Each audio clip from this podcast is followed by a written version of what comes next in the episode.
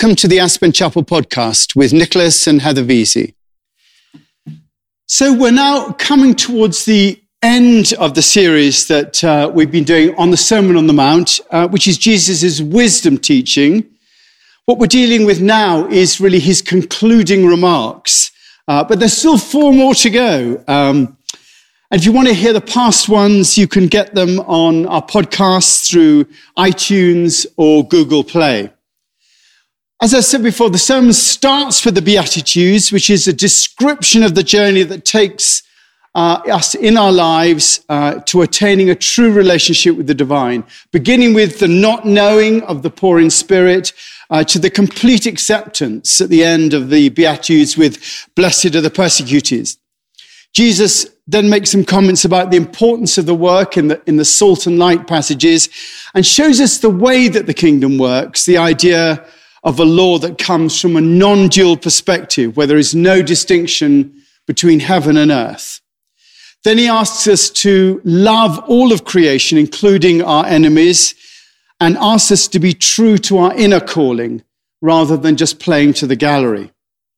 He then shows us how to connect to the divine using those words of the, the Lord's Prayer and makes the point that we have to be one focused in our approach. You can't serve both God and money.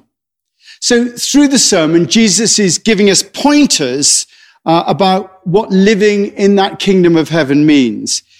It's a how to of living a life filled with love, a philosophy of how to live our lives more skillfully. So having done that, he then goes on uh, to focus on the importance of keeping our minds in check. We looked at that command, do not worry. Um, and then last week, we addressed the whole idea of judgment, of having absolute trust uh, in the universe uh, of which we're a part. And Jesus now says, Ask and it will be given to you. Seek and you will find. Knock and the door will be opened to you.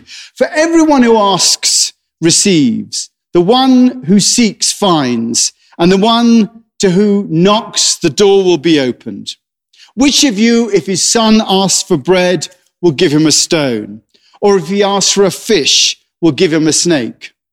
If you then, though you're evil, know how to give good gifts to your children, how much more will your Father in heaven give you good gifts if you ask him? So in everything, do unto others what you would have them do to you. For this sums up the law and the prophets. So having laid out the terms that show how to relate to our lives through our relationship with the divine nature, Jesus is in this passage really just saying, go for it. At first glance, it might look like he's saying that you can have whatever you want just by asking for it. That Tesla, that house on Starwood, the perfect partner, complete immunity from the coronavirus. But the Greek word that's used here for the word ask is aiteo. It actually means to beg, to call for, to crave, to desire, to require.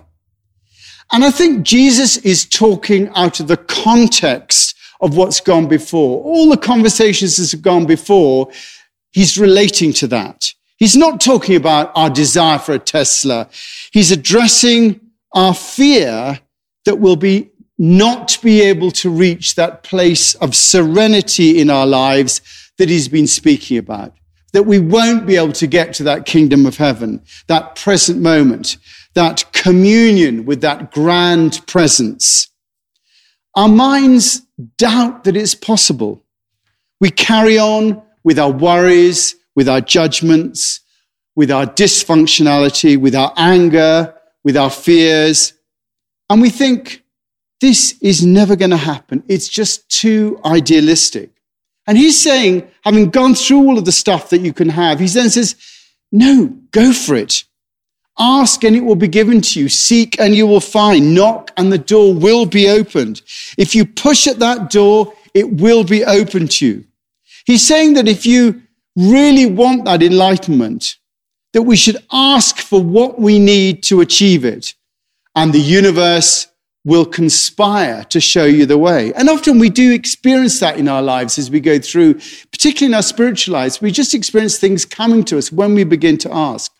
He's suggesting that, that we link into the universal mind and we ask for directions.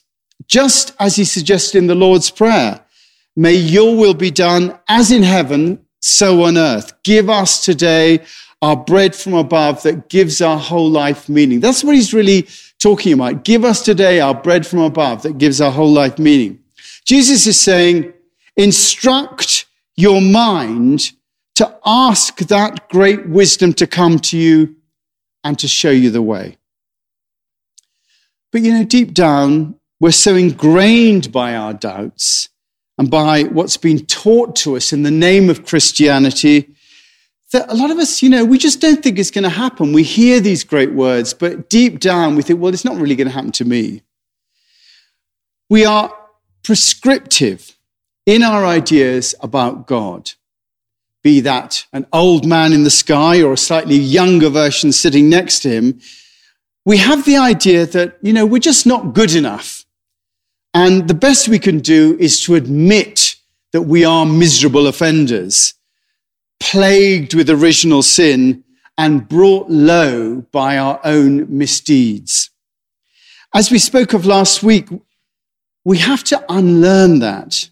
We have to be willing to not know and to go forward with a different type of faith that trusts that all will be well in the end. And if all isn't well, then it isn't the end.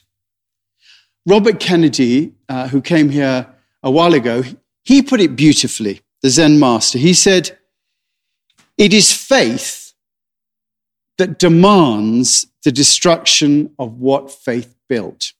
It is faith that demands the destruction of what faith built. In other words, faith in God has led us up to this whole edifice of Christianity that's come down to us through the centuries. There's a faith in that. But what Jesus is really saying is that we have to be poor in spirit. For him, it was in, about Judaism. We have to be poor in spirit. We have to admit that we really don't know. And we have to have the faith to pursue that relationship with the divine nature at the heart of all things even if it doesn't conform to our ideas about what it should look like. We have to have the faith to let go of what we think God is to discover the true nature of that divine being. It is faith that demands the destruction of what faith has built. So don't be afraid to push the door, even if everything is telling you that it's futile and that you're not worthy. For everyone who asks receives, the one who seeks finds, and to the one who knocks, the door will be open. Which of you, if your son asks for bread, will give him a stone? Or if he asks for fish, will give him a snake? In that, he is asserting the very goodness at the heart of the universe. It's not random. It's not cruel. It is loving and it is driven to unfold as the epitome of all that is good and all that is loving. And our role is to be a part of that. Now, it may seem to be tangential after all that, um, talking about asking and receiving, suddenly to seemingly pivot into so in everything, do to others what you would have them do to you, for this sums up the law and the prophets. But in reality, this is the next logical step from what Jesus has been speaking about. He's talking about the natural goodness and love which is at the center of the universe, the one that will open the door to your inner peace if you ask for it. And he's asking us to be a part of that love. Our role in life, as we've said before here, is to be a portal for that love, a gateway for the deep love that's within us and within the universe to come through us into consciousness, into our world, transforming our world as consciousness evolves into a more harmonious realization. And Jesus is asking us to model that to the world. So in everything, do unto others as you would have them done to you. Known in the trade as the golden rule because it occurs in all the major world religions. It asks us to play our role of love to all around us, to judge as we would be judged, to love as we would be loved, to have compassion for others as we would have others be compassionate to us. St. Francis addressed this in his prayer. Lord, make me an instrument of your peace. Where there is hate, hatred, let me so love. Where there is injury, pardon. Where there is doubt, faith. Where there is despair, hope. Where there is light, darkness. Where there is sadness, may I sow joy. O divine master, grant that I may not so much seek to be consoled as to console, to be understood as to understand, to be loved as to love. For it is in giving that we receive. It is in pardoning that we are pardoned. And it is in dying that we are born to eternal life. And that, to me, is an action plan for following that golden rule. And Jesus is first saying that it's possible for you to manifest yourself in this divine way. Ask and you'll receive. And that the highest state is to become as love, as God in the way that we live our lives. Loving with no expectation of return, treating all around us as we would want to be treated.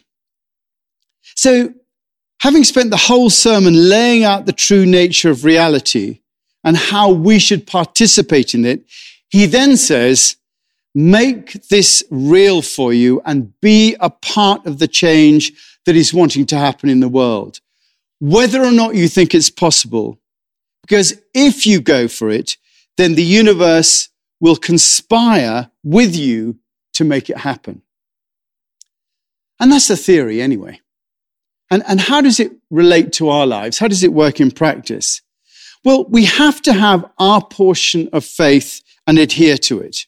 And if the truth be told, it will take us so far, but you know, no further. The, the faith that we have will only take us so far. We know what we think we can expect. Maybe we expect a semi-peaceful life, maybe a sense of being on the side of love, maybe feeling that we're not as judgmental as we might be, maybe feeling that we are at least supporting the work of the divine. However, the faith we have will only take us as far as what we have faith for, as far as our minds can envision us going. And Jesus is saying we have to adopt a bigger faith than that, a faith that demands the destruction of what faith has built. We have to be willing to back the faith we have and let go of the mental constructs that our minds have made out of that faith, to let go of how far we think we can go with it. Because with the destruction of that mental construct, with the destruction of what faith has built, with the destruction of that idealized fabricated reality, when that goes, comes a vastly bigger context that includes all creation and its evolution. We can play our part as a portal for the loving aims of the universe. And Jesus says to us, ask and it'll be given to you. Seek and you will find. Knock and the door will be opened to you. And to ask is to invite the universe to come and to show us the way. And this means that our lives have to become full of meaning. What was previously a small and little life lived in the shadows of our doubts becomes a vast and mighty work lived out of the potential within our souls. And the difference between the two is the difference between living out of the potential of the universal mind as opposed to the limitations of the rational mind. All our actions become filled with a latent potential because they are done in the knowledge that there is a greater doer acting through us, a greater agent acting through us rather than us acting on our own. It transforms all the ordinary things we do every day into something extraordinary because we're doing them in the name of creation rather than just because they're a good idea. And the only thing that stops us is the limitations of our rational minds, the way that our rational minds put those limitations on who we are and the role that we can play. Because Jesus says, everyone who asks receives, the one who seeks finds, and the one who knocks, the door will be opened. Are we really asking? Are we really knocking? Or are we going through the motions? To really ask is, is to consider that each of us might have meaning beyond that which we can imagine. That what we're doing here can have import way beyond just being a small chapel in a mountain town. It's all down to our willingness to do the knocking and to do the asking. Then we can truly fulfill the law of the prophets, which is to do unto others what you would have them do to you, to be a part of life's longing for itself to enable those around us to fulfill their desire for meaning, to open the eyes of those who wish to see and the ears of those who wish to hear. Amen. So, um, any thoughts um, on what I was talking about? Well, what strikes me from all of that is um, what you what you said. This is to to see that um, instruction in a way of of art, you know, of asking to see that within the whole context of the whole Sermon on the Mount, everything we've been hearing over these yeah. last weeks, and um, to put it in that context, and then and then just to ask ourselves, like, what what do I long for? What what do I want? And and just to um, to ask and expect. And, and I, I feel like sometimes we don't ask for fear of being disappointed. Like yeah. we settle for we settle for less. Yeah. For fear of of not getting what we really want.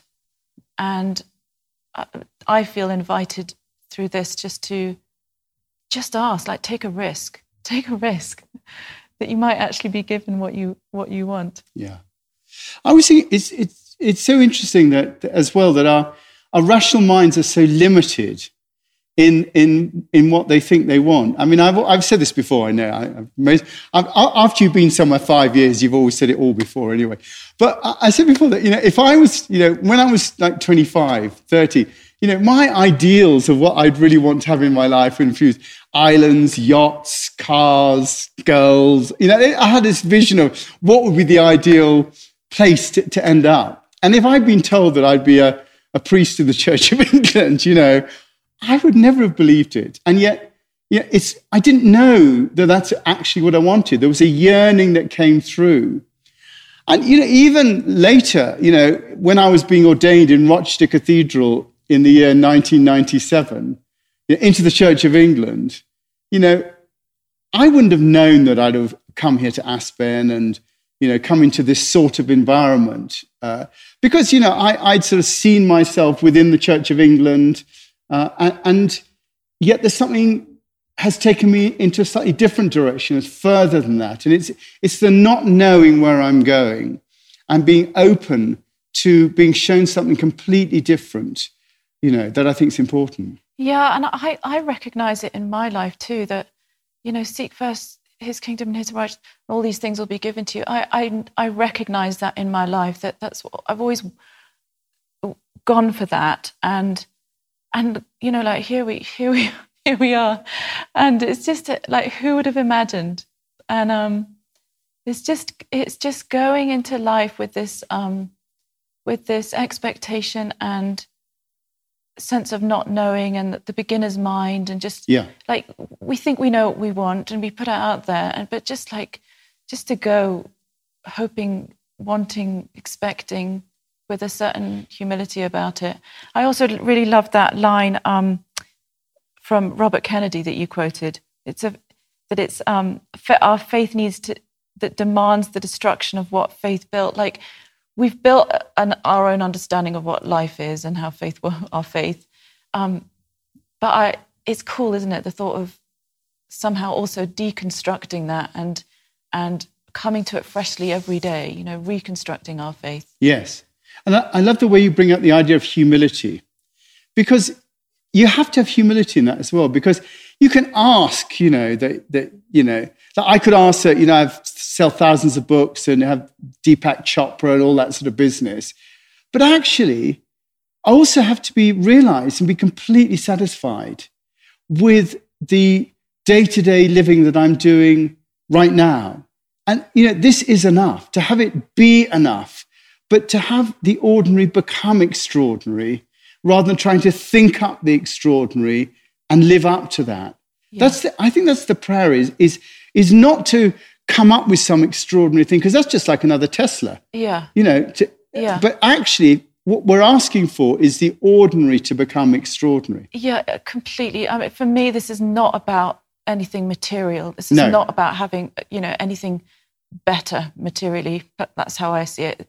it this is to me is speaking of um, that inner abundance, you know, deep s- satisfaction that the whole Sermon on the Mount is pointing towards. Because this whole bit does actually go towards, you know, in a sense, spiritual consumerism. Yeah, and that's not what we're talking no, about. No, and, and finally, at the next week, I think next week we're talking about false gurus and false prophets. And really, you know, the, the, the, it follows on quite naturally because the whole spiritual consumerism, even the consumerism is, I want to be enlightened you know, is like ticking off a box. I want to have a peak experience. When actually, what we're really asked is for this really ordinary experience of just us sitting together now being completely enough. Yeah, and really, that what, what it's all about is is a, a journey to become to loving more deeply and more authentically. Yeah, that's, that's all. Yeah, loving more deeply and more. Th- I didn't think I should add to that at all. Thank you. Thank you. That's great. Loving more deeply and more authentically. I should have written above my desk. Fantastic. Thanks for listening. If you feel moved to make a donation to the chapel, please go to aspenchapel.org. Thank you. And if you'd like to receive these podcasts regularly, subscribe to the Aspen Chapel through Apple, Google Play, YouTube, or any other outlet.